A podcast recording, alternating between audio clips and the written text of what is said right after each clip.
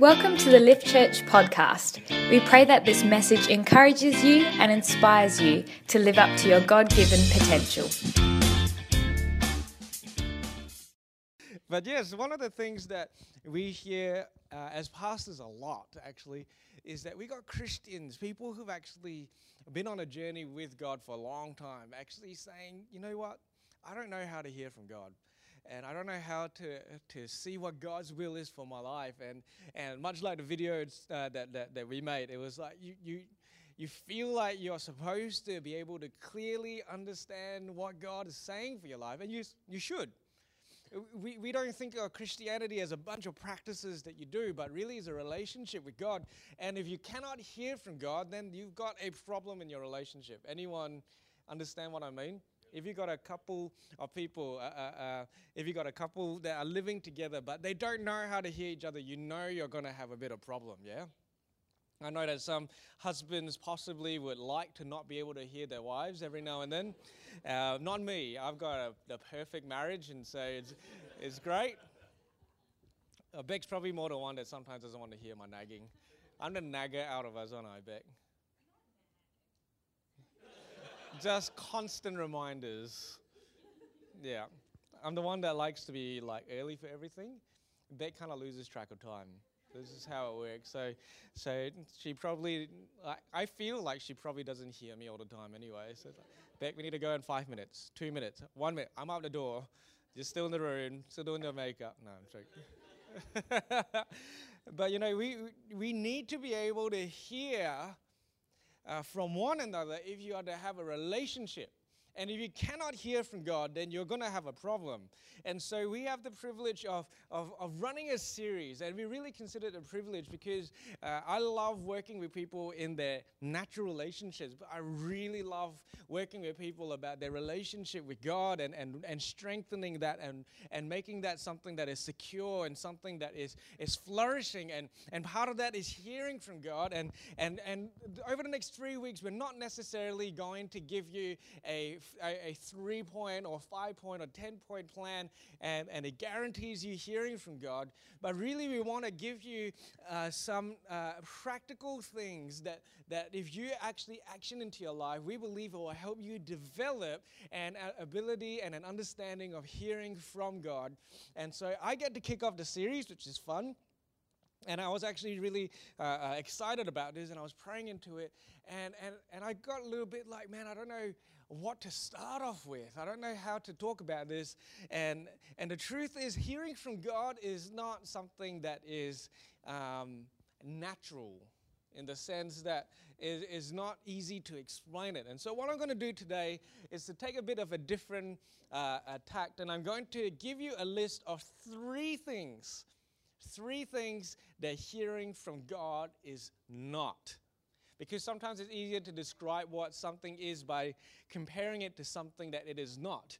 And at the same time, these three things, I believe, are actually myths that some people hold about hearing from God. And I'm really hoping that we debunk those myths and it helps you have a better understanding of what hearing from God is actually like and, and how you can hear from God for yourself. So, you ready for it? Oh, I want to do a lot more walking, so I'm going to move that back uh, getting my step count out while I preach. Um, all right, ready? Number one hearing from God is not magical. Hearing from God is not magical. I actually had a lot of trouble finding a good magic photo, so, so that's the best I could find. There's like a bit of color coming out of a hat. But hearing from God is not mystical, it is not magical. And what do I mean by that is that I think some people have gotten into a space where they think that hearing from God is this mutant magic ability that wizards and and and and what what are female wizards and witches are able to do. Sorry, I didn't want to say that word, so I made you say it. You know, it, I almost feel like some people think that you're a pastor and, and God's given you this special magic ability to hear from Him. And so you're the one that hears from God, and I'm the one that hears you. And that puts a lot of pressure on me to hear God right for you. And the truth is, quite often, I don't want to give you a nice word because I don't really like every person that is sitting in this room. And so sometimes when you say, Nate, give me a word, and I was like, You want a word from me, do you? It's kind of like I've got some people that have absolutely done nothing in their life, and then they say, Hey, can you give me a reference for my job? like, You want a reference from me? This person sits on his bum and does nothing the whole day. There's your. Re- no, sorry. I just. God, I don't know where that came from. Uh, you see? You see, I'm, I'm not a wizard. I still deal with issues in my life. Uh, but we get into a space where we think that hearing from God is like this magical thing. And it's like, you have to kind of be a chosen, frozen person to be able to have that special ability. Maybe you have to be a monk living in a cave on the top of the mountain for three years before you can hear from God. And, and, and, and yet, the Bible has never described hearing from God as a magical ability. In fact, the way that the Bible talks about hearing from God as much as I said it's not natural and easy to understand it in natural ways, but the Bible makes it sound like hearing from God is this really innate ability. And it actually is because the way that the Bible describes hearing from God is that it is not magical, but it is spiritual. Hearing from God is a spiritual act. And what do I mean by spiritual? Spiritual doesn't mean some kind of weird power that comes from magic. Because I think some people, when they hear uh, spiritual, they, they think of the exorcist and they think of weird holy water and, and weird weapons like Buffy the Vampire Slayer or supernatural or something like that. Oh, that's all spiritual, it's magical. That is all crap. That's fiction.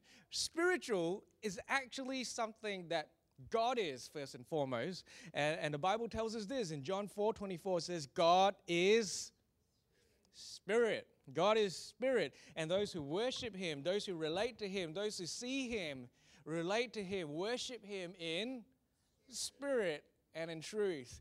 And so that's that's that's part 1. We need to understand that God is spirit. But the thing is that we are also spirit. We at the very least we have spirit. And how do I know this? In Romans 8 verse 16 it says, the spirit, the Holy Spirit, God himself bears witness with Yes, thank you. One person awake looking at and so the Holy Spirit Himself bears witness with whose spirit? Yes, our spirit, not Nate's spirit, not your pastor's spirit. Every person has a spirit. And God his spirit bears witness to our spirit. When God speaks to us, He speaks to us through our spirit. We all have a spirit. And our spirit comes from the fact that God created us with body, which you can all see. This is a masterpiece.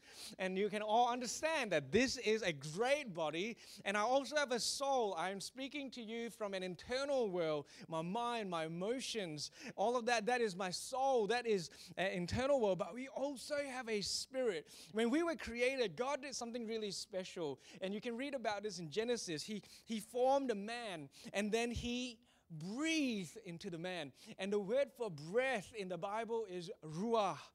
Actually, has been more at the end. So ruach. Uh, uh, God ruach into man.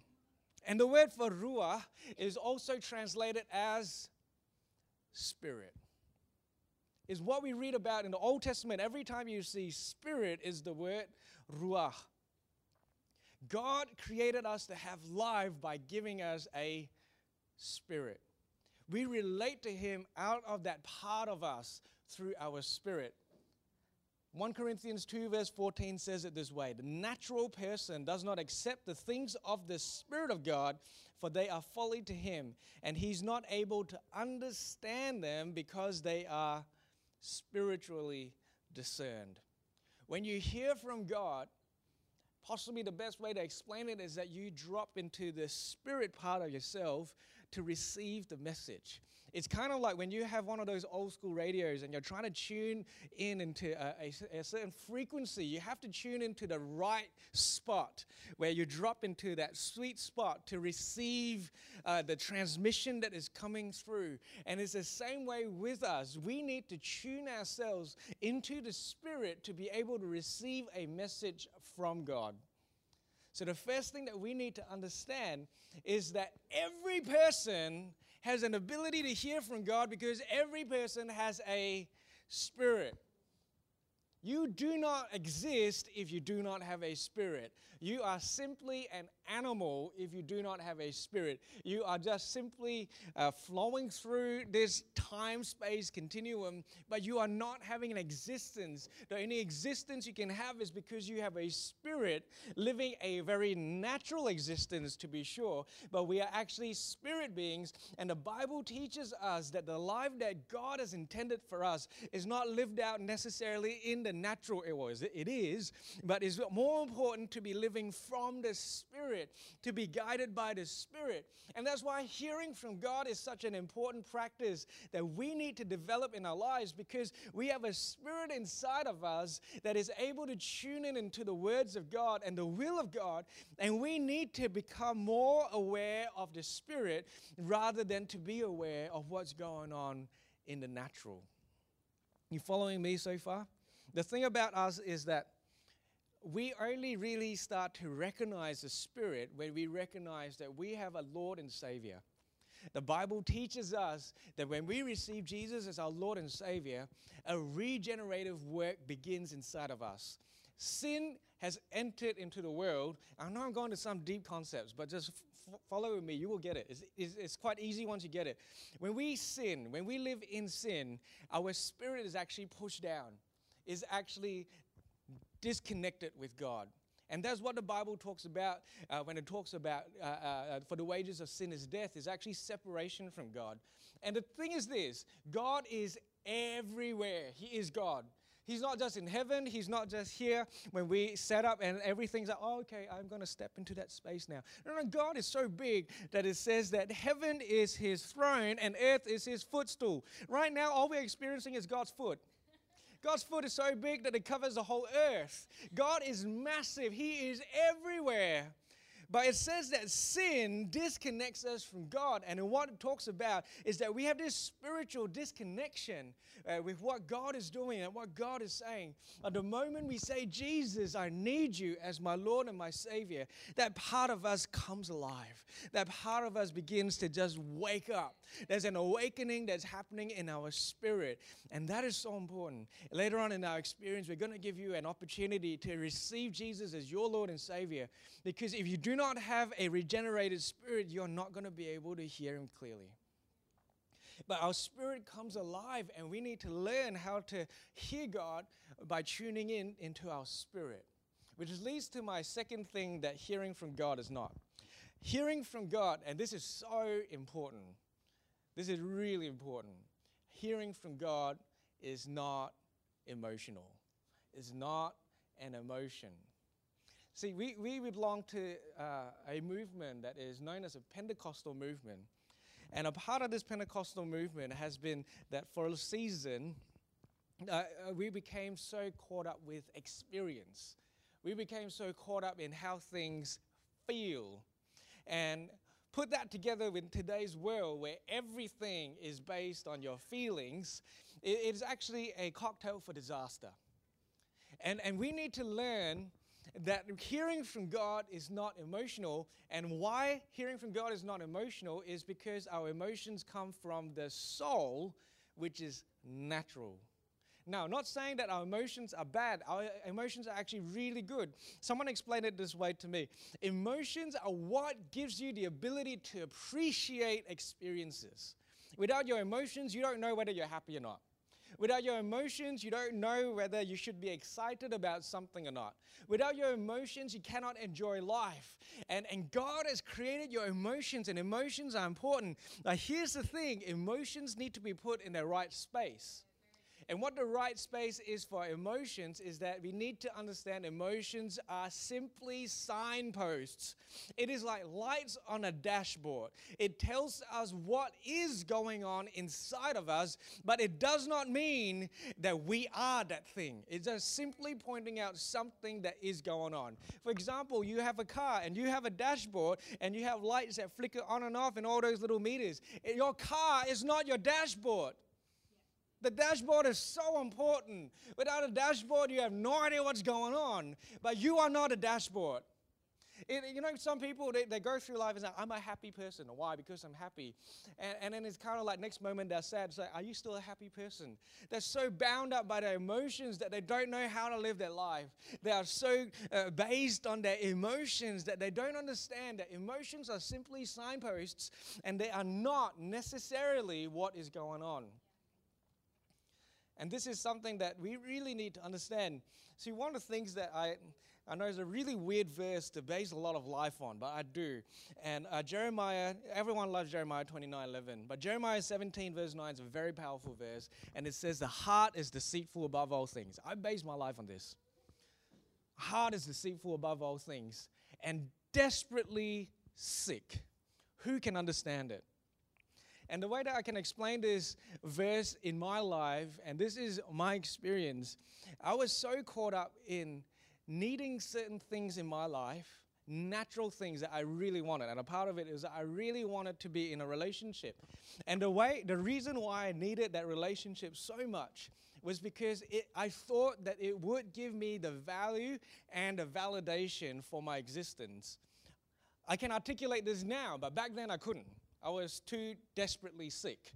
Um, and I simply just desperately wanted a girlfriend, but now I can look back and I can see that I thought that if someone else could say, I can spend the rest of my life with this person, with me, then it must mean that I'm not that bad. You know what I mean? It's gone really quiet. I thought it was a bit funny, but it's. I think I really hit a nerve. Everyone is like, it's like, oh yeah, that's me. It's like, you will thank me later. This is going to be the most freeing message of your life. You see, I, I, I was so desperately sick that I would live out of those emotions and, and that heart part of me that it caused me to do things that I look back on and I'm completely disgusted with how I behaved. Not that I ever gone into uh, a full on, like, disgusting sin or something like that, but I can see how caught up I was. And, and in those moments when someone, when I went to my pastor and I was like, Pastor, I like so and so, and he would say, hey, uh, What's God saying? I would say, Oh, well, it feels good, so God must be saying yes. And the truth is that many of us have boiled God's word and God's answers to us down to our emotions. If I feel good about it, then God must want it for me. If I feel bad about it, then God must not want that for me. And, and, we base a lot of decisions. And, and maybe some people are actually the complete opposite. They feel like God is this mean spirited figure, this, this old person that sits in the clouds and judge our every movement. And so they're waiting for God to judge them and to feel bad about their life before they feel like God has spoken to them. Uh, and, and the thing is this our emotions are simply signposts that is showing us what is truly going on. And if I had taken the time to wait on my emotions to just die off a little bit and to just see where it was pointing, I would have seen a great need in me for God. And that's how a lot of our emotions are. A lot of us feel like we hear God through our emotions, but our emotions are important, but something that is equally, and I would probably say, maybe even, in my opinion, a little bit more important when it comes to hearing from God is our mind. Romans 12, verse 2 says this Do not be conformed to this world, but be transformed by the renewal of your mind, that by testing you may discern what is the will of God, the voice of God, what is good and acceptable and perfect.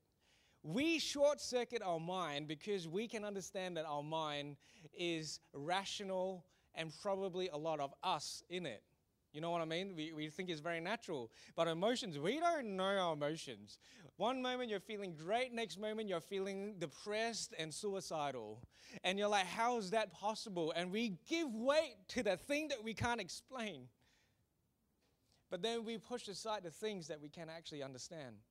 And I, I, I, this, this was actually really interesting for me because a few months ago I was reading an article and it said this the author said that he could accurately tell you what is 90% of God's will for your life. I was like, ooh, this is pretty cool. Blog post, clickbait. Um, that said that, could, that this person could understand 90% of the will of God for my life. And then so I, I read the article and it said that the truth is 90% of God's will for your life is the same as 90% of God's will for someone else's life, and is the same as 90% of God's will for everyone's life. And the way that that happens is that God has written something called the Bible. The Bible.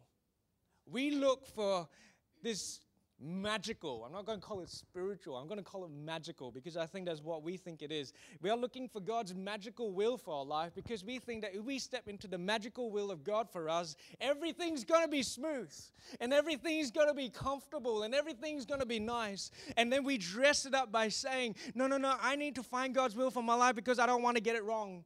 But the truth is, we are taking the convenient route for us because reading the Bible takes effort and reading the Bible takes time. And when God says, forgive your enemies, when God says, learn how to tithe, when God says, learn how to be kind, learn how to be gracious, learn how to put God first in everything, it's like, I don't like that. I want to know God's individual will for my life. Now, this person was saying that if, if we learn as Christians to live lives as though the Bible, and I forgot to bring my Bible, I've got it as an electronic thing, which is okay, but you know, if we learn how to live the 90% of our lives, just trusting that we, we, we, are able to read the Word of God, and the Word of God's going to be able to tell us the answers for most of the questions that we have, then maybe things are going to be different. Maybe we're not going to be so caught up in different things and different emotions in our lives. You know, when I was preparing this morning, I, I just felt, God, God, what do you want me to, how do you want me to say this? And this is it. God is not your fear. And God is not your insecurity. God is not your fear and God is not your insecurity. I realize that the bulk of the things that I do, the choices that I make, are so often part of this fear, insecurity that I have. The real reason why I wanted to uh, uh, find a, a, a, wife when I was younger was that it, there was this fear in me that I'll be left alone. It was this fear inside of me that, that God was not going to be able to provide, that His plan for me wasn't that great, that He wanted to be some kind of eunuch, and I hated the thought of that. And only a few people are laughing because the majority of people have experienced that. But then when we go through our life, when we go through uh, uh difficult, and hear me out, these, these are difficult situations uh, uh, when, when, when health issues rise up inside of us, when difficult financial situations come up, when difficult relational issues rise up. I find myself reacting to God out of my fear rather than out of who He truly is. And that's because sometimes even I boil God down to an emotion. But God's beyond my emotions. And sometimes the Word of God is difficult to accept, not difficult to understand, it's just difficult to accept. And when it says He is good and that He's able to provide, and when it says He is able to do all things and that He's working out the best plan for my life, and then I look at what's going on and, and I'm drawn to my emotions because they are so strong, and no one's telling me that my emotions are not actually what is really going on. Until now, I'm hoping that this is freeing for you because this is freeing for me. When I know that my emotions do not line up with the Word of God, I know it's not God. And I've seen pastors I've heard of pastors, spiritual gurus, so to speak, living lives that are larger than my own and, and doing crazy things for the kingdom. But they have a moment where they fall and they and they immoral and they go into sexual immorality. And I have heard of pastors that have said that they felt that God told them to have an affair. How does that happen? Is because they have boiled God down to an emotion. Sure, an emotion that is strong, an emotion that is, seems to be all consuming, but that doesn't make it God. It makes it a very strong light that is blinking and is pointing to a deeper need, a spiritual need for God in my life, a need to trust that God is above my fears and above my insecurities. And if we learn that God is not my emotions, it's going to change a whole lot of stuff about how we hear God. I heard this stupid statistic that I hate, but I know it's probably so true. But the average Christian reads the Bible for two minutes a week. Two minutes. And I'm realistic enough to know that there's some people in this room that doesn't even live up to average. I'm not here to condemn. That's not my point. But if you want to know the will of God for your life, get into the Word. But then I also know people that read the Bible so much, they're filled with all this stuff, and, and yet they're still guided to the emotional points that they want. We need to be able to ask the Spirit what the Word is saying and to discern it from the Spirit. Hearing from God is not emotional. We need to be able to think, and the only way that we can learn how to think is to learn how God thinks, and that's through the written word of God. All right. Third point has gone quiet in the room, but I hope it's hitting home. The third thing is that hearing from God is not just for the spiritually mature. I'm going to lighten it up by telling this really funny story. Now, I think it's funny anyway. So just laugh. If you don't think it's funny, just laugh. I haven't started. Um, but we, we, we caught up with another uh, pastor, and this pastor had this. Actually, it's a bit sad because he had this young boy that came up to him and, and said, um, you know, Pastor, my mum doesn't think that I'm very spiritually mature. And sort of pastor, my friend was asking, why would you say that? That's a pretty big statement to make. And, and this boy was saying, oh, it's only a teenager, probably like 15 maybe, um, said, oh, because I don't wake up and I don't greet the Holy Spirit as the first thing that I do. See, apparently, this mom had this understanding that if you want to be spiritually mature, the first thing you do when you wake up, you sit up in bed, you grab your spouse's hand if you have a spouse, and say, Good morning, Holy Spirit. Um, and, and so my friend actually ran a um, Bible study group, um, and he so he actually did a bit of a poll, a bit of a okay. How many people? Uh, what what do people do the first thing they wake up? And understand that this is probably a bit of a traditional church that this um, pastor is, is a part of. All of them, all of them said the first thing they do when they wake up is to say, Good morning, Holy Spirit. And my friend was disgusted because he probably he knew that some of them were lying. and then he told me that um, uh, he told me that he interchanges a couple of phrases. He, he's got two go-to phrases when he wakes up. The first one is, it's morning. The second one is, oh God. So it's like, it's morning, oh God. Or sometimes he mixes it up and he says, oh God, it's morning. and then he asked me what Beck and I do when we first wake up, and I didn't tell him. I'm not telling you guys either. You can live in suspense. You know way too much about me. Um, but why I tell you this story is because I realize how many people think that this relationship with God that we have is predicated upon spiritual practices that make us think that we are mature. This boy, uh, uh, that's why I say it's actually supposed to be a sad story because this boy had this understanding that God's not going to speak to him because he didn't say good morning to him. And that breaks my heart because I think that there are people in this room that think that they're not mature enough to hear from God and they're not mature enough to have this relationship with God. And I think it's really sad because the truth is, God desires a relationship with each and every one of us. Revelations 3, verse 20 says this beautifully, and this is Jesus speaking. This is really right at the end of the Bible, which tells me that this is how God wanted to end His word to us, His written word to us. He says, Behold, I stand at the door and knock. If anyone hears my voice and opens the door, I will come into him and eat with him and he with me. And why I think this is so beautiful is because Jesus didn't say, Behold, I stand at the door of your heart and I knock, and you better get yourself ready because your house is filthy. I know that storeroom that is full with crap that you need to get rid of. I know that darkness that is inside of you. And I'm standing here and I'm telling you, get ready because I'm going to come in. I'm going to, you're going to be judged on all that stuff that is in your life. And it, I, I don't see that Jesus in the Bible. That Jesus simply just says, I'm here. And we've created this understanding that when God does this, we freak out. Like, oh my God, I just been to porn yesterday. I can't open the door. I, I lied to someone the other day. I had that selfish thought, oh my gosh, let me just clean myself up first. And the truth is that God is like, let me in because you're not going to be able to do that by yourself. In fact, I've already dealt with the consequences of your sin. And right now, what we are left with is a relationship that needs to be built because it's been separated because of your sin, which I've already dealt with. So let me in because your spiritual maturity is not dependent on the practices that you have, but it's dependent on whether you have a priority in your heart to open the freaking door. There's some people in this room, I don't know who, but I know I need to say this. God has been knocking at the door of your heart for the last 20 years. And you've been trying to clean up on the inside.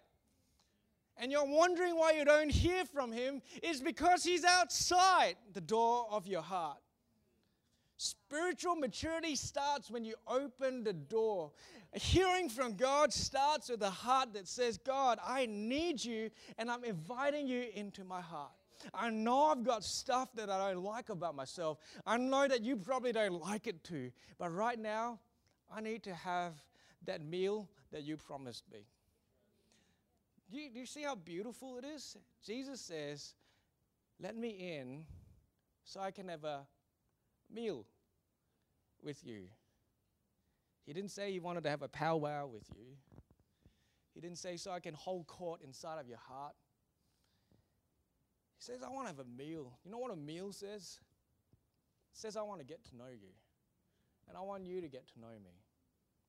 There's some of us so bound up about hearing from God that we've left Jesus outside of our hearts.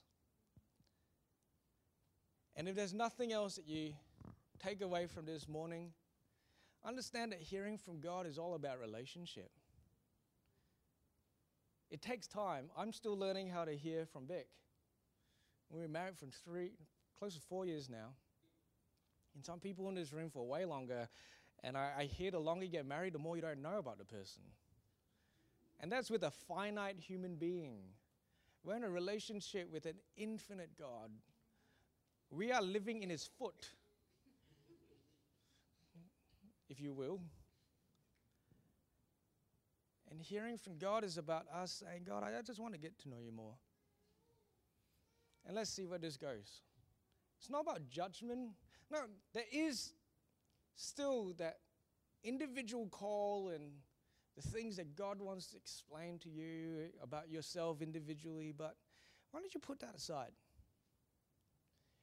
When was the last time you actually just sat down with God and allowed Him to love you and allowed Him to have that meal with you? And I know maybe some people in this room right now, you're thinking, how do I open this door? And that's a big question. But I think your door is your door. And I don't know your door. Maybe God will use me to let you know what your door is. But I don't naturally sitting here say, okay, your door is selfishness, your door is pride, your door is insecurity, your door is that thing or whatever. I don't know. How you open your door, I don't know. It's hard to explain. It's like you just drop into the Spirit and you just go, God, I want to be open to you. I just want to be open to you. This morning, I feel like there's a fear inside of people that hasn't allowed God's voice to cut through into your spirit. I really sense that there's this barrier towards God that many people have. And some of you are actually trying to be in control of your life first before allowing God to come in and have a look. That's going to be painful for you. It's going to be painful because that fear will grip you and it will hold you and won't let you go. The only way to deal with that fear is to actually say to God, God, I, I just need you. If we can get the band up this morning. I really believe that God wants to do a great work in people this morning. A spiritual work, not a magical work. A spiritual work, not an emotional work. A deep work in every single person that says, God, I want to be open to you. Thank you for tuning in today. If you would like to find out more about Lift, check out our website at theliftchurch.com.au.